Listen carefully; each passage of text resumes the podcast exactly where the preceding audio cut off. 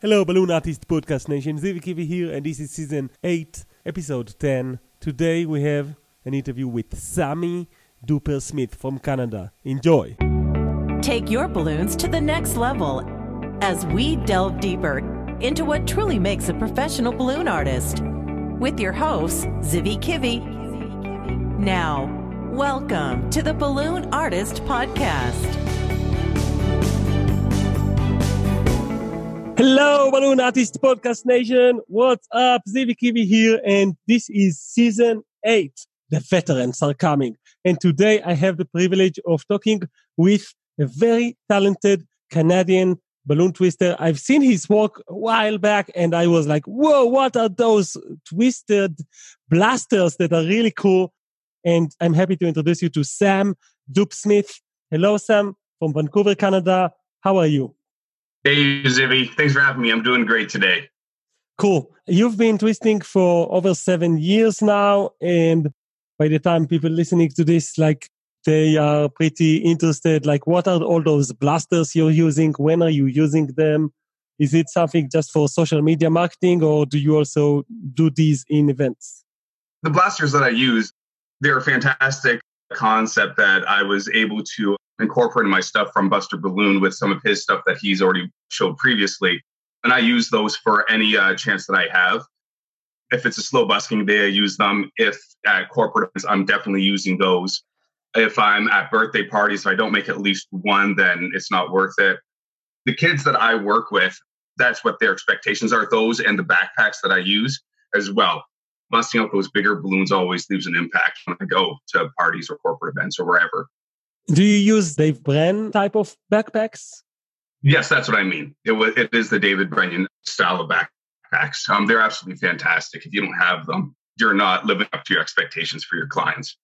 And Dave Bren actually these days has a, a Patreon page that we support. I support it personally, and we as Balloon Artist College, we actually serve the content of his Patreon through Balloon Artist College. So all of his Patreons are basically getting the content, everything that he has through Balloon Artist College. And this is really a privilege to work with such a talented, visionary balloon artist. But you uh, seem to be taking ideas and then also making them your own and improving them and just making variations that are making the end result very, very visually appealing. What's your secret? Essentially when you look at a concept what you need to realize is there's very basic rules for any concept that you might see online and when you see the concept online you need to look past the designs that they already have and see what could be available and just by simply changing up the colors or even changing up the sizes of balloons that you use you're opening yourself up to a wealth of new information that was not on the dvd that you have exclusively for yourself but it's just that practice and trial and error and being afraid to make those mistakes, whether you're at home or even at a party, that you're going to be able to create some very new original content at the same time. Because concepts are probably the best thing that we have and that we have in our industry right now. I come up with my own concepts all the time. I think that there's more concepts out there than people realize. A simple design one person might have could be an entire concept without even realizing it. But they just don't realize the basics of changing the color, changing the shape of balloon or just adding a little thing on top of it can actually change design completely. So one of the things you basically encourage and, and you do personally is you play and you improvise and you try and uh, you see if it works or not. And can you give me an example of like something that you tried that maybe like immediately was a surprise for you of how cool it looks? Absolutely. Um, well, for me, I'm a challenge twister. I don't come to places with venues. I don't do that at all. I prefer having the kids try and come up with something original and fun. And I had that actually in my second year of twisting. I, I got my first corporate gig where I had this really sarcastic 10 year old come up to me and say, You can make anything? And I said, Yeah, I can make anything. And he um, said, Okay, then I want a praying mantis with a laser gun. I was just in my second year of twisting, but I just said, okay, let's figure it out. And just a simple Google image search of looking up a cartoon praying mantis, I was able to figure that out. And of course, everyone has a basic laser gun in their belt as well. It's just adding those two things together. The kid was blown away and amazed, and so was everyone else. And then his friend right behind him goes, oh, sweet, I'll have a Statue of Liberty with a chainsaw. And so then when you break that down as well, then you just realize a Statue of Liberty is just a woman in a dress. And you just got to change the colors to blue or a bluish green color, like a turquoise. And then all of a sudden now you have the Statue of Liberty. Most people do have a chainsaw. I'm sure there's one out there, at least on YouTube somewhere, that you can incorporate. But it's that mix and match of understanding and just research and knowledge and practice that you can really create whatever you want. And a lot of people are capable of that without realizing it. Just giving yourself the time and the patience and just the confidence of being able to do so. And that's how I've been able to make my reputation here is actually that corporate client I've had for five years now. And that's the expectation. They hire me for the entire time. They actually have a good friend of mine, Dennis Bayan. I've brought him in on the scene because now he's a very talented twister too, and he can make whatever he wants as well. But that's the theme of what we have at that corporate event now is the kids come up to us, ask us for random stuff, and we just go for it and just try and make it. And we've been able to create a good reputation in doing things like that. Can you share with me what are the ages of the kids that will come up with those ideas from um, your experience? I would say from five to probably 50. I do adult events as well. I've done New Year's Eve parties at nerd bars. I actually, there was this amazing video game bar that I was twisting balloons there once a month for a couple of years. And so that was a great way to challenge myself as well because tell them I can make anything. And then they're going to ask me for anime characters, video game characters, Pokemon characters. And it just requires a quick image search and then breaking it down into basic geometrical structures. And then you're good to go. You are always going to get the typical ones that are going to want a unicorn, going to want a sword, going to want a dog, which is great. But if you keep pushing that you can make anything and get to have them be creative, then you get some of the more unique children that are going to come up to you and actually want to think about something challenging. I had one kid come up to me and really want a banana, and his dad really wanted him to have a sword. It's like, well, let's combine it together and make a banana sword and see what happens. And stuff like that. It's really just spontaneity on the job that can really create some very memorable times for your clients. Wow, this is very cool. Where do you do those twisting except for corporate gigs? Do you have other type of gigs that allow you to improvise and, and do these type of challenges? Besides corporate gigs, even birthday parties, I'm able to try and do stuff like that as well. I always try and have kids try and get pushed to think of something different. Like if they say I want a sword, it's like, well, do you want a sword? Do you want a Minecraft diamond sword or do you want a different kind of sword? I actually had one time where I was stuck with making all the kids swords. But then after the second time of seeing it and I realized five kids are going to want swords, it was more about, okay, now what are they wearing? Can we change the colors around to actually match the person? Instead of asking for their colors, you want a sword, okay, I'm going to make a customized sword for you. And that was just at a birthday party.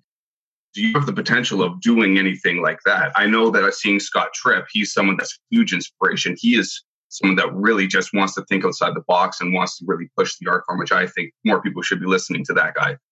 And when you see different artists out there that are doing it, it's actually not as difficult as some people think it is or as impossible as some people think it is. And really giving yourself that opportunity for that chance. Because at the end of the day the kid could be stubborn and just say no i really just want a dog. So be it. But as long as you put it out there that you can do weird different things then you're going to create that reputation for yourself. Well it's funny you mentioned scott tripp because we really believe in his art as well in balloon artist college. And we have over 100 hours of him twisting in our webinars over 100 hours. Each hour he will teach at least a few designs. So we're talking about hundreds of weird designs like the ones that you mentioned, where he will take an idea and another idea and combine it and really show you how the whole structure works. And definitely, if you're into challenging yourself as an artist, and being creative, like just growing that creative muscle, then following Scott Tripp and his work is the way to go. Definitely. Absolutely. I actually I was very fortunate early on, like the first year and a half that I was twisting. Scott Tripp, being Scott Tripp, he just randomly posted on uh, Facebook asking, "Hey, is there anyone that just wants to have a six month long conversation with me via email?" And I was very fortunate enough to be that person that he had that conversation with and just talking with him just via email like a couple of times a week for six months not only created everlasting friendship in my life with the guy but also he brought me a wealth of knowledge that i would not have even considered. Like i said again i really think scott tripp is someone that should be listened to in our community a little bit more. He is a very creative source and he's also a full-time twister as well. And i think that yeah he's just one of my favorite people in the entire world period. When he was in Israel to film his creativity master blaster course that is also a part of Artist College, we did an interview for Balloon Artist podcast and he shared his creative technique of creating not just ideas, but ideas for creating ideas, like really just creating tools that you can use in multiple ways, like, you know, the smooshes or whatnot. It's just very, very inspiring. So I see that you've been touched by very good influences. Already. we talked about Buster Balloon, Dave Bren, and, and uh, Scott Ripple in a few minutes, and that already shows a lot. Can you give us an example of when you were twisting and finally noticed that, hey, I just came up with a concept of my own? That was something I was doing a photo shoot and I needed to come up with some designs. Actually, wasn't I needed to come up with designs. I had a design of what I needed, but then I realized I'm all out of black 350s and I didn't have any 350s or 360s of black, but I had a bunch of 321s. And so I started to look at the 321s and said, well, what if I do this and this and this? And then I realized I just came up with a very basic body structure just by using 321s with some 260s. And I made a penguin out of it. And then I looked at the penguin, and then it's like, well, it could also be a tiger. It could also be a dinosaur. It could also be a bunch of other things. And just by looking at like a body structure is just a body structure. And when you really look at plushies as well, like stuffed animals, stuffed toys, you start noticing that you can really get away with a lot of different body designs by just changing basic, again, colors and basic shapes on the basic design that you have. And then also you have a completely different character. The reality is in our mind that I do believe it's a bit of a weird thing to say, but we don't make dogs, we don't make swords, we make what I like to call iconic images which is an idea of what we're making. It's basically, if you look at a picture of, say, a dog, like for example, the one balloon dog, how is that a dog? I don't, we've only just related it to dogs so much. We've been told that this is a dog for a longest time. And okay, it has the basic shape of a dog, but it doesn't really look like one at all. Or if we look at cartoon images of different things, then we just notice like Teenage Mutant Ninja Turtles. They're humanoid shapes that are green with a big brown shell on their back. Being green and having the shell on their back are the only things that you can really relate it to being a turtle. Besides that, they look more like a deformed human at that point in time.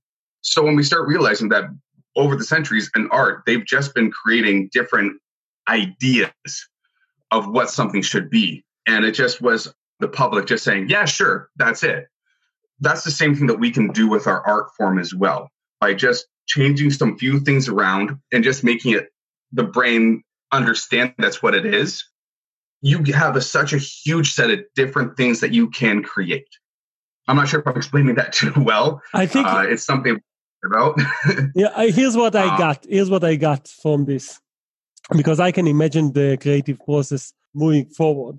So, for example, because we're dealing with icons, with iconic shape of things, we don't need necessarily to create a structure that is 100% realistic. We can create, just like with the Scott Tripp's smooshes, where with different colors of a few balloons, you can create a, a, body, but you don't really need necessarily to have very elaborated hands. You can even just sk- skip them. In some comicses, you could see drawings of all sorts of shapes and, and like people and characters that don't have hands at all unless they use them. So like it's a it's a style of drawing where the character will need literally will not have a hand unless she's holding something and then the drawer will like the caricaturist will draw the hand for that specific piece of the story.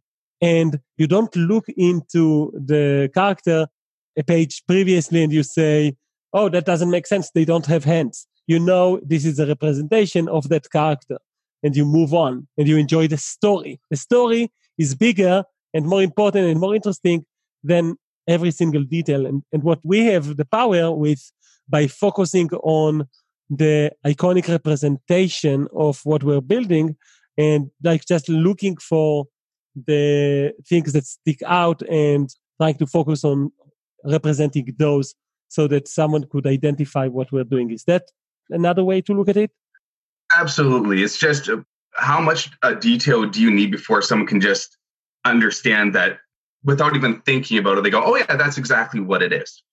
And you don't really need as much as a lot of people think that you need. If you look at all the basic one balloon shapes that we've had in our arsenal to really start in the journey, they're not that detailed. You can actually see that when you break it down in that sort of place. I wish I had the quote on me, but even Marvin Hardy back then, when he came up with one of his books, when he made a balloon dog in that book, he didn't call it a balloon dog.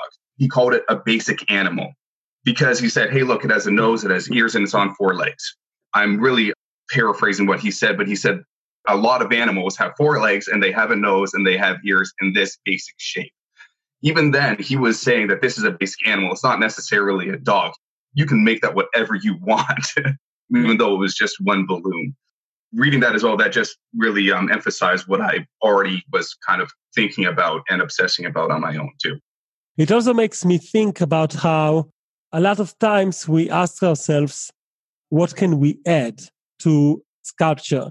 Like what balloons can we add? What, like maybe we can add another five inch somewhere, or maybe we can add a 160 to add some flair, or maybe we can add some fabric or some feathers or some neoloons. But actually another approach would be the other way around. What can I take out and still have something that I can identify?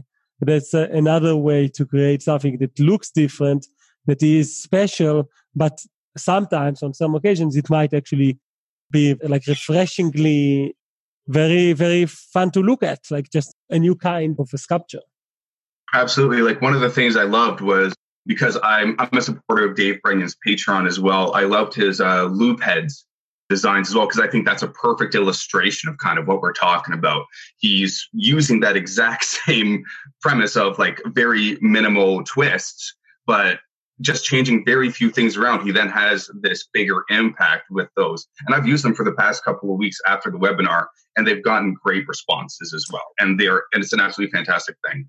It is.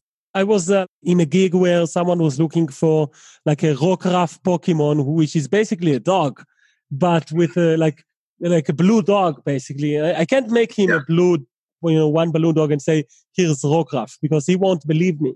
So I made yeah. him a, a loopy head by Dave Brand. And uh, again, it's just a privilege to have him serve his patrons and our BC members through BAC. And that way, you know, everyone can learn and get exposed to new ideas from Dave Brand. So, like, I just made him a blue loopy haired dog with a little bit of touch around the neck because Rockruff has uh, some stones coming out of his neck that's like one of his special features. So I just made the flower base be like more like five bird beaks. So it's one big bubble, one small bubble, and it made it the whole base of it look a little bit more pointy.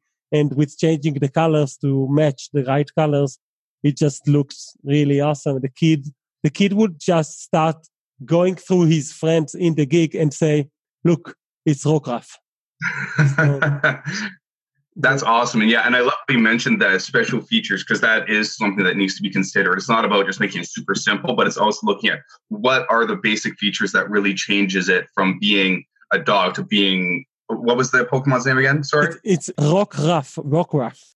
Rockruff. Okay. What are the basic things that change it? It looks like a dog, but what are some basic things that make it distinctually that?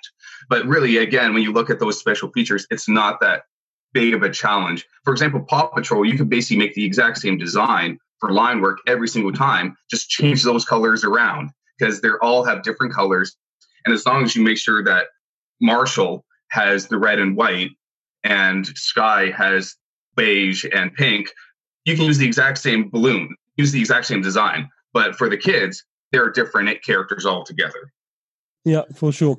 So, how do you carry your balloons to make sure that you have a nice palette of colors? I have the uh, mini Tunis from Rob Bell Tunis, and I absolutely love it. It has enough for everything, even though I'm looking at it going, I wish I had all these different things as well. But I like the minimalism of it, even though it's not very minimalistic because it holds 3,000 plus balloons in it. But it has enough for me that I can work with and manipulate it because I need uh, just hearts, rounds, and 321s, especially. I love 321s and then all your basic balloons on the inside, the 260s, 350s or 360s, um, 646s or 660s, depending on what you need to get the job done. I love it. I think it's a great bag. And yeah, that's just what I've been using for the past six years. It was up till I went to Rochester is when I bought it. Rochester, New York at Twist and Shout. Mm-hmm. Before that I was using an apron, but the apron was not enough right away. If you're but the apron is a very good start. How many Sharpies do you have on your bag with you? Um, how many Sharpies do I have? Rainbow Spectrum plus Eddings. Eddings is the, without a, the best white marker, period. Do you use anything outside of the medium, like uh, Neoloons or something of that sort? I don't. To be honest with you, I don't like using LEDs. I know this is probably not going to be a very uh, like thing I'm going to say, but I don't use headbands either, just because I found in my market personally, it could be different from other people that using headbands and stuff like that is just not worth my time. I had a pack of 50 headbands that last me three years. Even though I took them and I was advertising them, people did not want them. One thing I noticed with where I go and stuff, I find, especially with kids, that balloons are a really good enhancer for the psychology of play. By having a balloon, then they're now it's now opening up new doors for kids being able to play with each other. The classic one is having swords and just having a sword fight, which is great because it's actually a very safe way of having a sword fight with somebody. But then if they each have a princess, then all of a sudden they're coming up with a story. They're running around with their princesses, or they have a princess, another one has a Pikachu, and they're still creating their story together. And the psychology of play, I think, is an incredibly important thing, especially when you see when the parents see them, they're playing with your balloons and stuff like that. And I find that headbands, in my opinion, I could be wrong about this, but in my opinion, are limiting to that. And as someone who was a childcare worker for 10 years, the psychology of play is something that I think is very important to have. But as well, on top of that, I don't use LEDs or anything like that as a personal choice because, especially in Vancouver, they tried to ban balloons about two years ago, citing all the environmental misinformation that is out there about it. Though it's very important for that. And because I go to the Vancouver farmers markets around here, that was actually how I got started and I got into the right demographic. And right now, actually, I'm, i need to talk with them because they want to get rid of all single use plastics there by next year. And they've been saying, well, you're not allowed to come back. And so I've been coming up with the studies to try and show them that this is not the case. And they actually feel bad about it as well because they love having me there. Unfortunately, I'm not there so much because I'm busy with gigs. But when I'm there, I am creating, I'm helping create the atmosphere there. Anyways, sorry about the tangent. Um, what I'm saying right now is I don't use LEDs or other things like that because it's kind of hypocritical if you say that you use biodegradable balloons and then you put LEDs in it because now it's no longer a biodegradable product. It's now a single use plastic because that LED is not biodegrading anytime soon. I know that it's a cool idea. I'm not saying that it isn't a bad idea, but you can now no longer advertise or fight the idea that balloons are single use plastic if you are going to be using those items in your arsenal you definitely made your point. I want to make sure that we keep it a little bit balanced. Definitely understand and, and agree that the plastics are not biodegradable for sure. And there's also not just the ecological concerns. Those LEDs are actually can be considered an item that is dangerous for little kids. They might swallow an yeah. LED. And you really don't want to be in a situation where you don't have insurance and someone swallowed your LED because there's batteries inside. And mm-hmm. we're talking about a situation where you need to basically go to the hospital to handle taking it out as soon as possible if that happens. And that can even happen when you're already gone from the gig and it's still going to be in some level your fault I'm not a lawyer. I'm not giving any like legal advice here. What I'm saying is that there is a real risk with those type of things. I find the LEDs very pretty in uh, night gigs, uh, especially weddings and places where you know you're looking for some edge on the visual effect of what you're doing, but definitely not very polite for the environment. Absolutely. And please don't get me wrong when I say that, because like when we look at the environment, we look at all the different art forms that are out there. I'm curious as to how many dyes or how much stuff is in other forms of art as well. And if you're using LEDs, I'm not telling you not to, but I think that's a point that probably people don't are not bringing up right now is there's another way to look at that if you're really worried about your environmental implications on the world right now. And I think it's important to raise the awareness. I think it's important to know that on some locations, not just Vancouver, but also, you know, on the States, there's multiple places. On, in Australia, they have a really hard problem with councils and cities like going and saying, uh, no, no, you can't bring in balloons. And this is a trend that I think will be, it will only get harder unless we put up uh, an educational fight and, and try to share our side of the story efficiently and be authentic around that. We need to be careful not to make silly mistakes of like on one hand release balloons and on the other hand uh, twist uh, nice biodegradable doggies. So there are other things that you can put into a balloon that is biodegradable, like fabric, for example. Have you mm-hmm. experimented with something like that? Maybe not at all. I don't really like using this term, but I guess I'm more of a purist with this sort of thing. I don't really use a lot of glue dots. I don't really use a lot of things like that. I really enjoy the puzzle of balloons just as much. And I really like to see like what are the limitations that I can use with only balloons.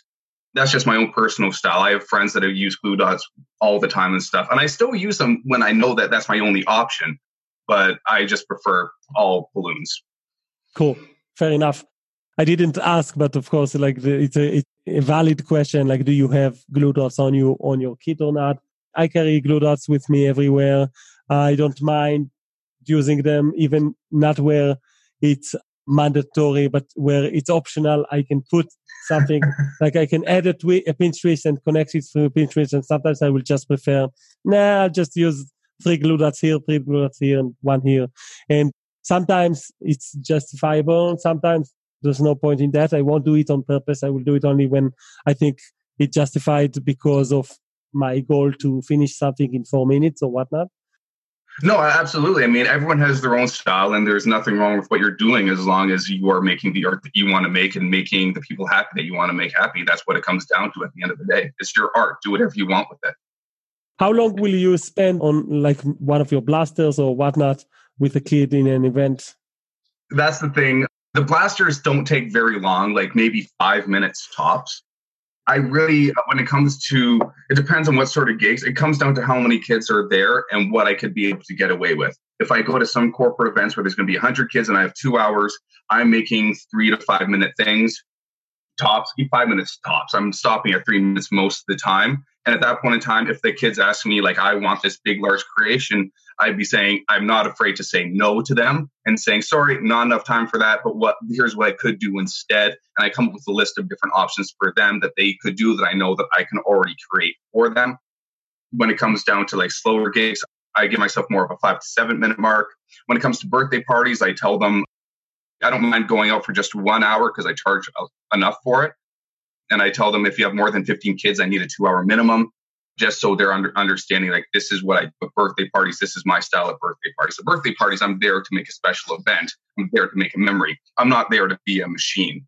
But there's some events that I do take on that's a personal choice of mine where it's like, yep, I know I'm going to be doing line work. I know I'm going to be doing that. But even then, I still have the option to be creatively free at those events because if you're able to break things down enough, you can make anything not anything, but you can make just about anything in three minutes or less if you have the right concepts and the right way of looking at the balloon, as I believe I do. cool. Do you find it hard to sell the service of like twisting only, or do you get a lot of times where the customer will ask you, do you do anything else like maybe a magic show or whatnot? And I have a few different options uh, for that for what they what the clients want. And I was fortunate because Buster Balloon just recently in Chicago came up with an idea that he showed there for his private class on Sunday. But I'll go through them. First, I have twisting, and that's my biggest seller because a lot of the time people just want me to twist balloons because that's what they've seen me do. And when I twist balloons, I'm still interacting with kids, I'm still entertaining at the same time. And that's just what I can do with them. I also have a balloon show as well. And so I can sell that. However, I very rarely just sell that because I always warn them only five to six kids are going to get a balloon. And if you want more balloons to, for all the kids to get one, it's going to cost you either X amount, or you can go with my combination package, which is the show with an hour of twisting as well. And most of the time, then they start going with that show. But that's more of my higher end rate. And so mm, I've actually incorporated coming back to the Buster Balloon thing, where he shows how he does less than an hour birthday party in Chicago, which I saw and I absolutely loved. And so I called it my Balloon Blitz package. So I do a quick 20 minute show and then I make either a bracelet, a wand, or a hat for the child. And they choose a 1 260 and they choose one five inch round balloon that's their custom. And then they are, and that's what they get. And those designs only take me less than a minute each to make. And so I charge right in between of what would be for an hour of twisting or my combination package.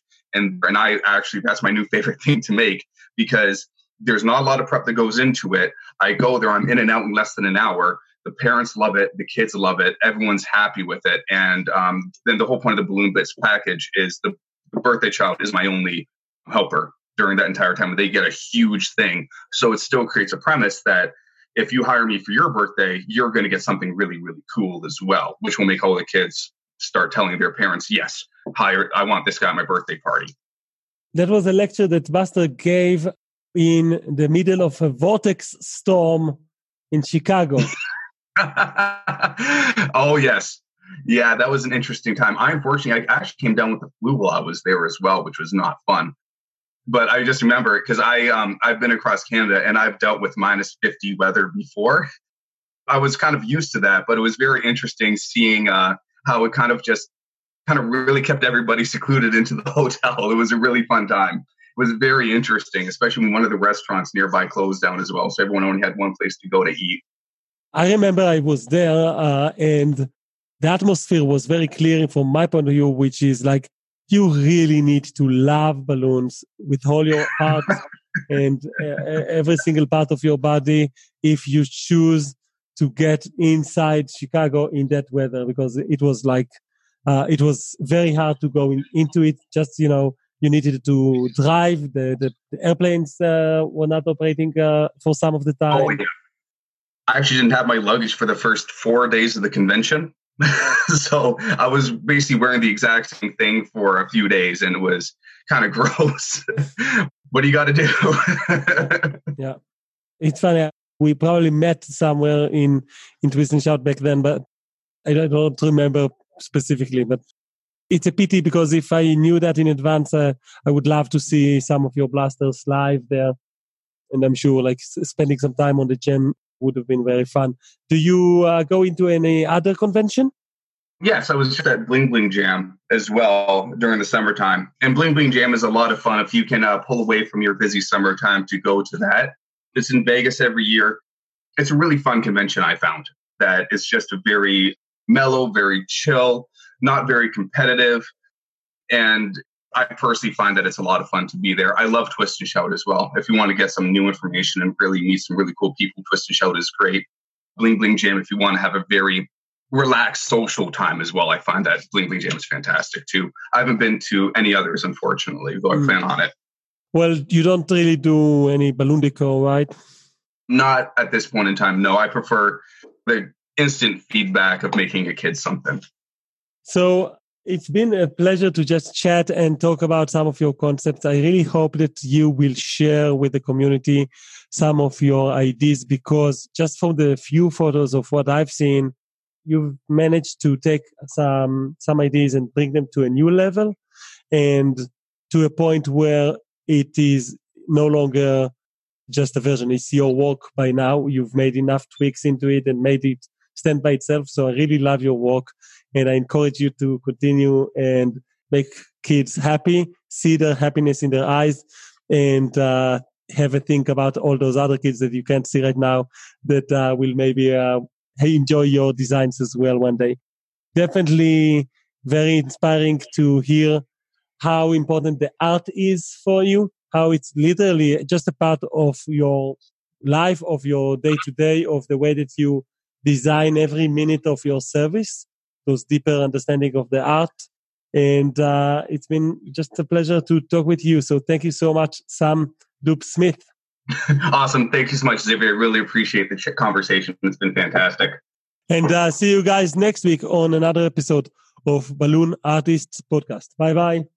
If you've enjoyed this interview with Sammy or Sam, then I think you're going to love this bonus that I've prepared for you. It's actually a lecture I'm very proud of by me, which is a lecture about the guessing game within a course that was originally named The Death of the Line Walk. And then the name was changed to Line Walk Alternatives.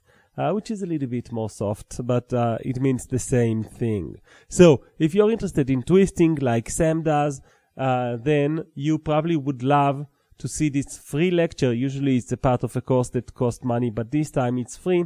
Only if you go to balloonartistpodcast.com, find episode 10 of season 8, and then you, you will have the instructions of, uh, it's kind of like the secret menu now that I think about it. It's the secret menu of in and out. Uh, did you know there's a secret menu for in and out? Of course you did. Well, if you didn't, now you do. And we have a secret lecture waiting for you in balloonartistpodcast.com. Drive safely and see you next week on Balloon Artist Podcast.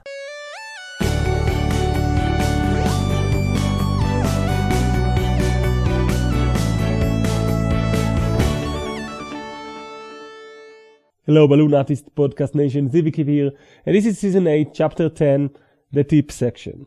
And I want to mention a story today that is actually something that I've, I've said in the past, but I have reflected about it and found some more points that is, are important in order to utilize this uh, rule efficiently. And that is related to marketing and websites and making things pretty. So the story is the story of the banana peel, but there's going to be a new ending to the story or a new look at that story. So the story of the banana peel goes like this.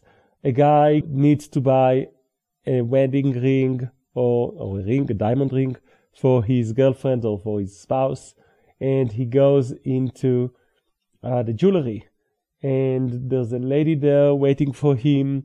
Uh, it, she shows him few options. They are all within the budget. Let's say 1000 bucks, which is a fancy high end ring, of course, relatively and and then the guy is already set his mind about like one of two rings and he just needs to choose which one because both of them are on budget. But then he looks down at the floor and he sees a banana peel. Someone ate a banana and threw the peel on the floor of the jewelry. And that makes him think what if they they didn't notice that part? But what if they also mishandled the diamond in the ring and that will fall a week from now. That would be such a disappointment. And he loses trust with the company and he goes out of the jewelry, goes like three shops next in the same shopping mall into another jewelry and buys a ring for 1200 or $1500, which is above his budget, but there were no banana peels. So this is how human behavior is right now. People are so busy when they go into your business and look into your life. What they're looking for are reasons to go away. Just a banana peel on the floor that will allow them to say, no, I'm going away. This is not for me. This is not the level that I'm looking. So recently I've been working on a sales page and it's a sales page for one of our upcoming launches for a course by Annie Banani. It's the balloon storytelling course. So I was looking in the sales page and the way that we've built it, and I was thinking, whoa, so many banana peels. But I know the story. I knew the story. So I said, just keep at it. Keep picking up banana peels. Because I know the end result is going to be beautiful. So I want you to know that sometimes there's so many banana peels on the floor that you look at it and you're think, thinking this is lost. It's better to throw away. But it's not in marketing, if you chose your messages right, if you have a good heart on what you do, uh, eventually you will clean the banana peels to the point where it's just beautiful. So you need to know this rule works even when there's a lot of banana peels, not just when there's a few of them and you look around and you clean them up. Even if there's like so many banana peels that you don't see the floor at all, you can still clean it up and keep at it. And eventually you'll get to the point where there are no more banana peels at all. It just looks beautiful. So I want you to be encouraged to know that the same thing like with holes in your business, there's always new holes. Just keep at it. Don't stop because it's the momentum that counts. It's the habits of doing like improving your site, improving your marketing, improving your your your skills every single day. And that that you know accumulates into huge changes. If you want to improve your skills, by the way, there's a place for you, and that is Balloon Artist College. We have over 50 courses. We are planning our upcoming challenge uh, that will start in February, which will be a creativity challenge. There's just so many things in there. Just last week we had a webinar with Dave Bran, and he was so good in showing a, a heart weave and it's like a webinar for all of his patrons and for all of the members of BC. So like there's it's just ongoing development um, that is amazing. We'll have a few announcements to make about the uh, some new uh, content that we're adding soon for the memberships. So stay tuned. And it's just always a good idea to go to balloonartistcollege.com and to check the club. Uh, this is something that is very new, very, very different, and uh, a great way to work on your skills. So thank you for listening for another episode of Balloon Artist Podcast and see you inside of Balloon Artist College and next week on Balloon Artist Podcast.